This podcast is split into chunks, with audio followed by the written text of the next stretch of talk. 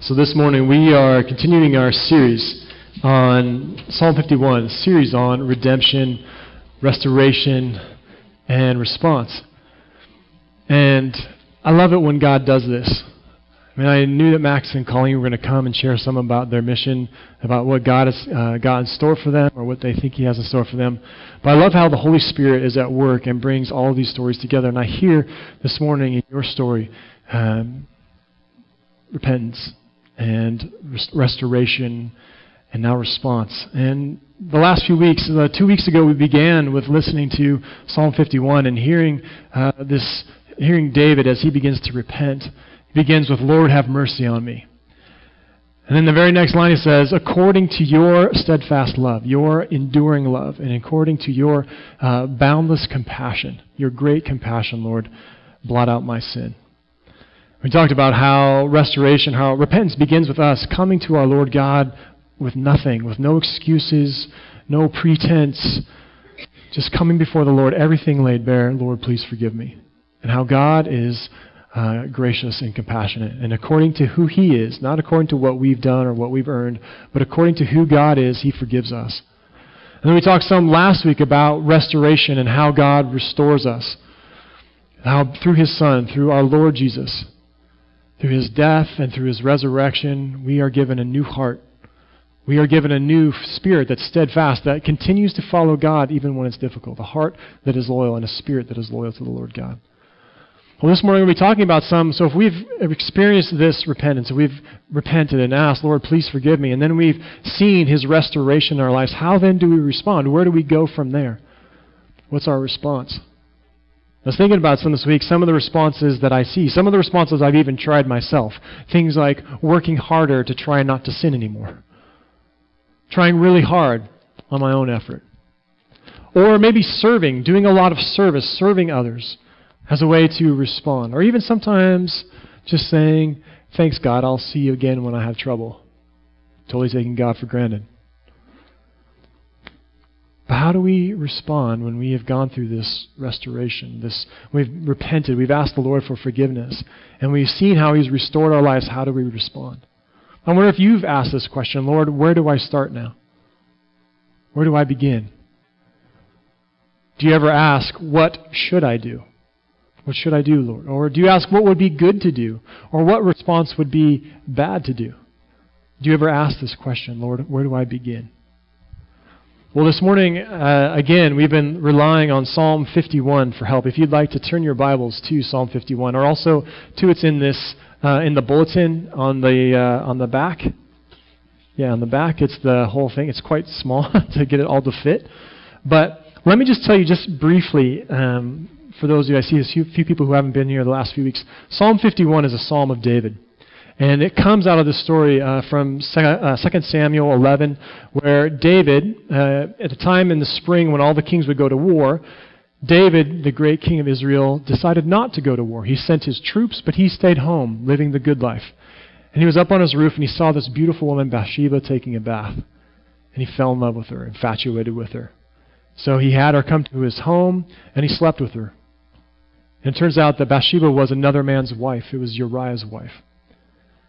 And so David, realizing this, and she became pregnant. And so David, this king of Israel, realizing this, tried to figure out a way to get out of it. So he invited Uriah, one of his soldiers, to come back home.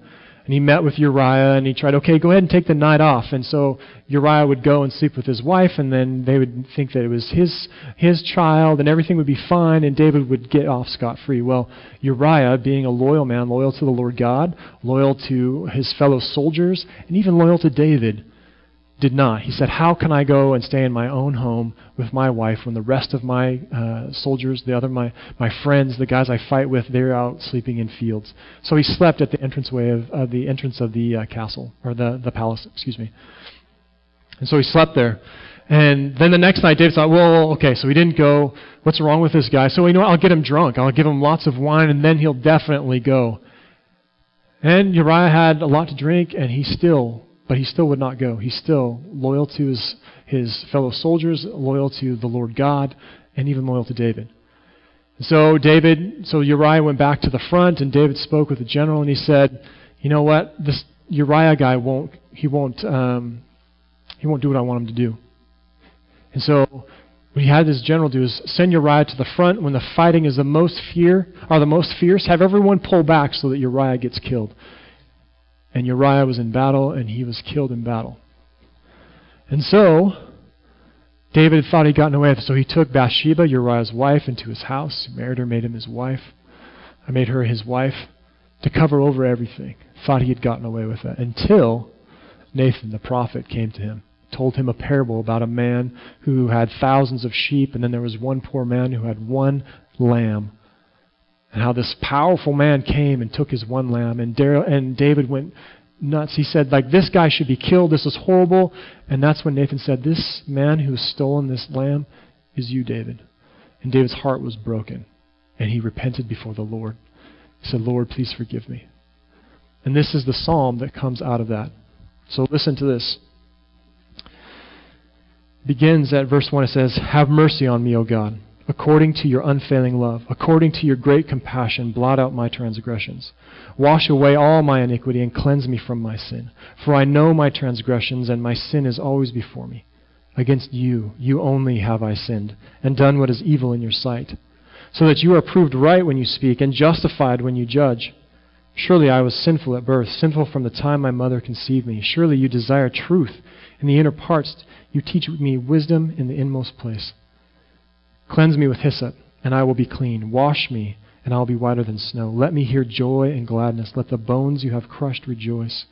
Hide your face from my sin and blot out all my iniquity.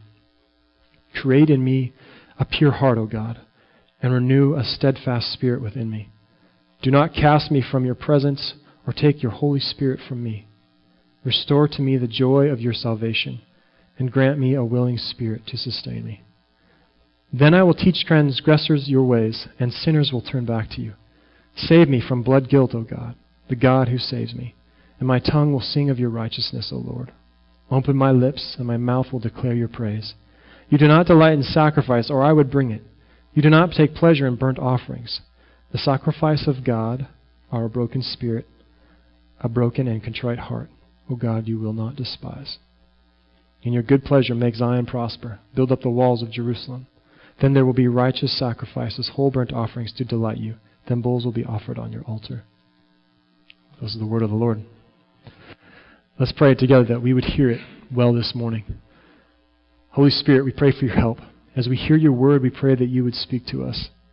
Lord, through the text, between the lines, Lord, even into our own situation, to our own lives.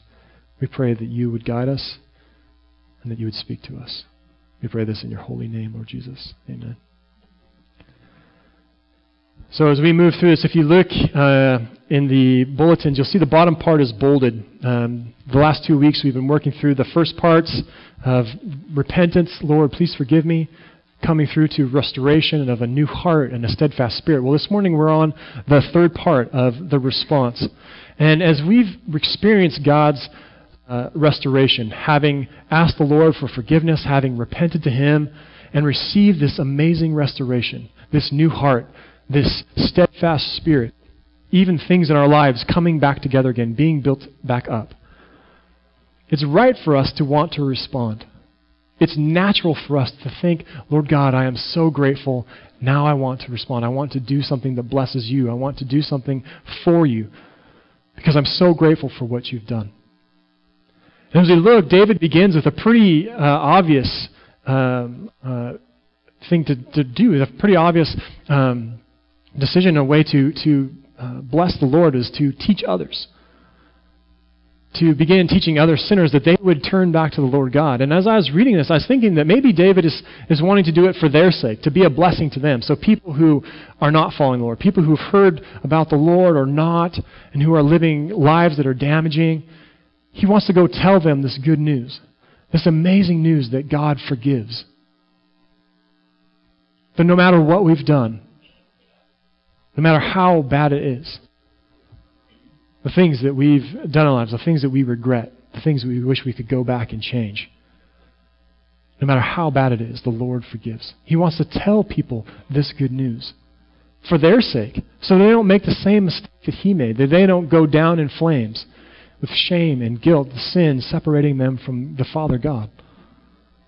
So I see, first of all, David wants to speak with them. He wants to teach them on their behalf or for their sake. But then I also realized, too, that I wouldn't be surprised, too, if he wanted to teach them for the Lord's sake as well. Because he loves the Lord. And I think one of the things that the Lord loves most is his people returning back to him. So, what greater gift than to go tell people about Jesus? To go tell people about God's grace and his mercy? Whether it's in Ecuador or Argentina or here in Balfour. What greater way to serve the Lord than to help others see who he is? What other gift could you give to our Father in heaven than more of his children returning to him? So I get it why David wants to respond with this. He wants to teach others about him. So, one, they don't make the same mistake that he's made, but also as a way to bless the Lord God. I mean, I think about my sons. I think if I had a, if one of them, or if, as they get older, if, they, if there was something that came between us, one of the greatest gifts would be re- to be restored to them, to have them return.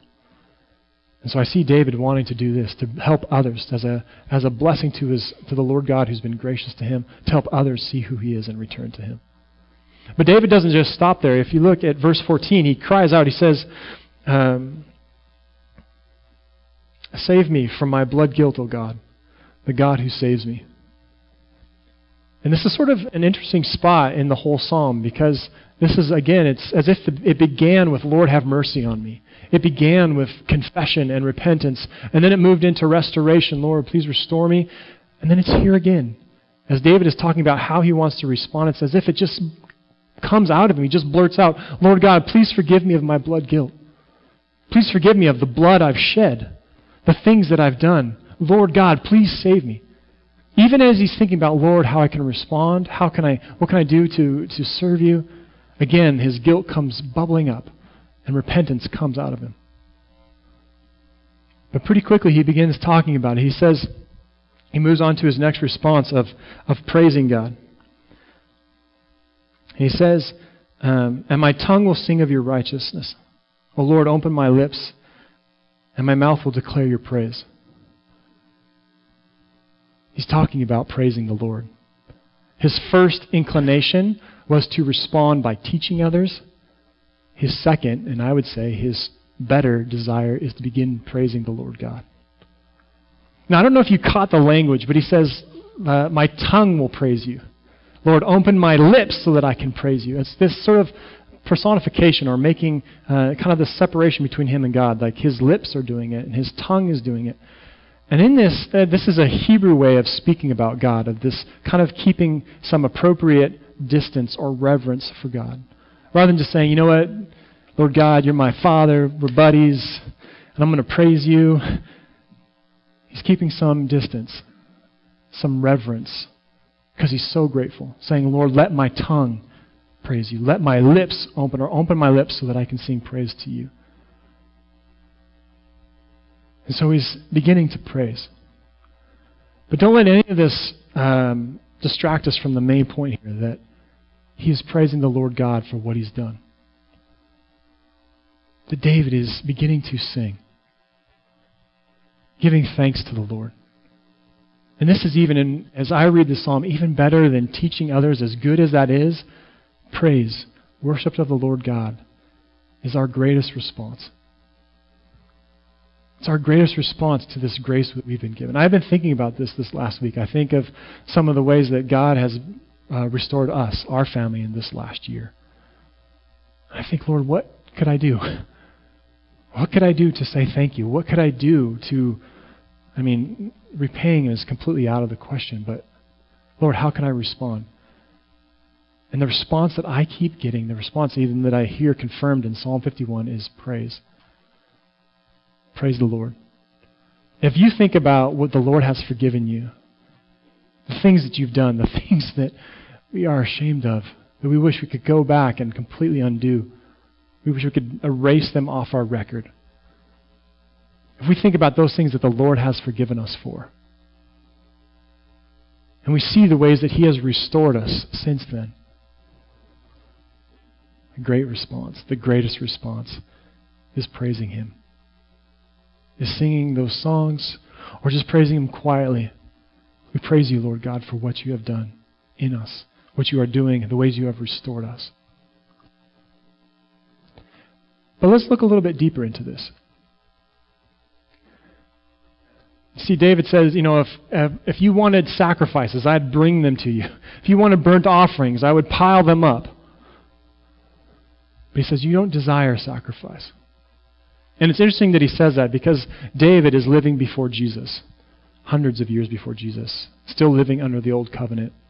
You see, in the Old Covenant, there were lots of different sacrifices for ways that you kind of made up for things that you did wrong. If you stole something, a particular sacrifice. If you cheated a neighbor, there was a particular thing you did. And what's interesting is, as I was studying and reading, there is no sacrifice for murder or for adultery. Those are like the two biggies. And those are exactly the things that David did. There was no sacrifice that makes that right. So I think it's, I mean, it's interesting as David, it, uh, right here in, in verse 14, he says, Lord, my, um, uh, save me from my blood guilt, O God. You are the God who saves me. I hear him just falling down in front of the Lord God saying, Save me, because there is no there's nothing I can do. There's no sacrifice I can make. There's no animal that I can put on an altar that makes this right. Lord, please save me. And then he has this realization that the Lord is not looking for more sacrifice. That God doesn't need more bulls on an altar. He doesn't need more rams. His, the, the Lord owns the cattle on a thousand hills. What he wants is a broken spirit, a broken and contrite or crushed heart. A heart that is humble and that is following him. That's what he desires more than any of that stuff. And I see this kind of double um, meaning here. Is he's saying you don't desire sacrifices because one, there is no sacrifice for adultery or for murder. But even if there was, God desires something more. He desires a heart, a broken spirit, a humbled spirit, a humble that is completely um, sorry for what it's done. A spirit that no longer has any sort of excuse, no 150 reasons why it wasn't their fault, just a heart that is broken. It says, Lord, please forgive me. This is what the Lord God desires. Now it's interesting because we, I think, I mean, hopefully many of you can. I can relate to what David is talking about here. But it's interesting because we're talking mainly about all this time before Jesus, but since Jesus, things are different for us now. We don't have to worry about sacrifices at all. We have one sacrifice in Jesus. Jesus, the Lord God, the Son of God. He's the one sacrifice. He's the one who died and then rose again so that everything that we have ever done or ever will do is covered over and can be forgiven through Him. This is our hope. I mean, not only do we not have the have to worry about sacrifices, even if they would have made any difference, but now we have the Lord Jesus. I mean, I know I've said this a lot, but I still don't, I can't get over the fact that God became human, took on flesh for us. I mean, that in and of itself is miraculous. And we totally take it for granted. But not only that, God took on flesh, became human, lived among us, showed us how to live, taught us what God is really like, and then they hated him for it. And he was, he was uh, beaten and bruised. He was um, persecuted tortured, and then they hung him on a cross to die. And the Lord God, this is God the Son who stopped uh, wind and waves, who healed and raised people from the dead. He could easily come off the cross, but he didn't. He stayed there, dying on a cross for us, that we may, might be made right, that everything, everything would be made right through him and death couldn't hold him. Even after he died and they'd taken him down and put him into a tomb, on the third day he rose again and proved to us that everything that he was teaching was true. And that now we too don't have to worry about death. Death is not the end for us. That we too have life eternal in Him. Everything is built on this hope. Everything is built on Jesus. Everything is based on Him. Everything we've been talking about. And, and I was thinking about, I mean, Max and Colleen, the stories that you shared with us about how God, uh, about your repentance, about you saying, Lord, please forgive me. Times, you know, at certain times in your life, not just once and it was everything was perfect then, but at times through your life, Lord, please forgive me. And I don't know about the rest of you, but I see how God has been restoring you. I see God has been restoring you, and now I see your response. The ways that you are responding, wanting to go and teach others of who this God is, about how gracious He is. And I see you too wanting to praise Him, to give, as you mentioned, both of you said, to give glory to God in everything you do. All this is based on Jesus. Your story of repentance. Lord, please forgive me. Your story of restoration, of how God has taken your broken story and made it new and good again, or is in the process of doing it. Or maybe you're in the still, just in the beginning, you see only a flicker of light. Have hope. All this is based on Jesus, and He is the one who does it. Even our response is based on Him. The ways that we want to go and teach others, or even just praise Him, it's all based on Jesus. So, for these last three weeks, we've been following Psalm 51, watching it, following it as a guide. We begin with the first line of the whole thing. It says, Lord, have mercy on me. That's where we begin with repentance. Humility, utter brokenness, no pretense, no excuses. Lord, forgive me. And then we rely on the Lord God according to His steadfast love, according to His uh, amazing compassion. Lord, blot out our sin. Everything depends on Him. And He does. He restores us. He gives us a new heart. A heart that is uh, new and a heart that is soft he gives us a steadfast spirit, a spirit that doesn't waver, that doesn't give up, that continues to follow Him even when it's difficult. And He leads all of us into this response this response of teaching others, but even more than that, this response of praise.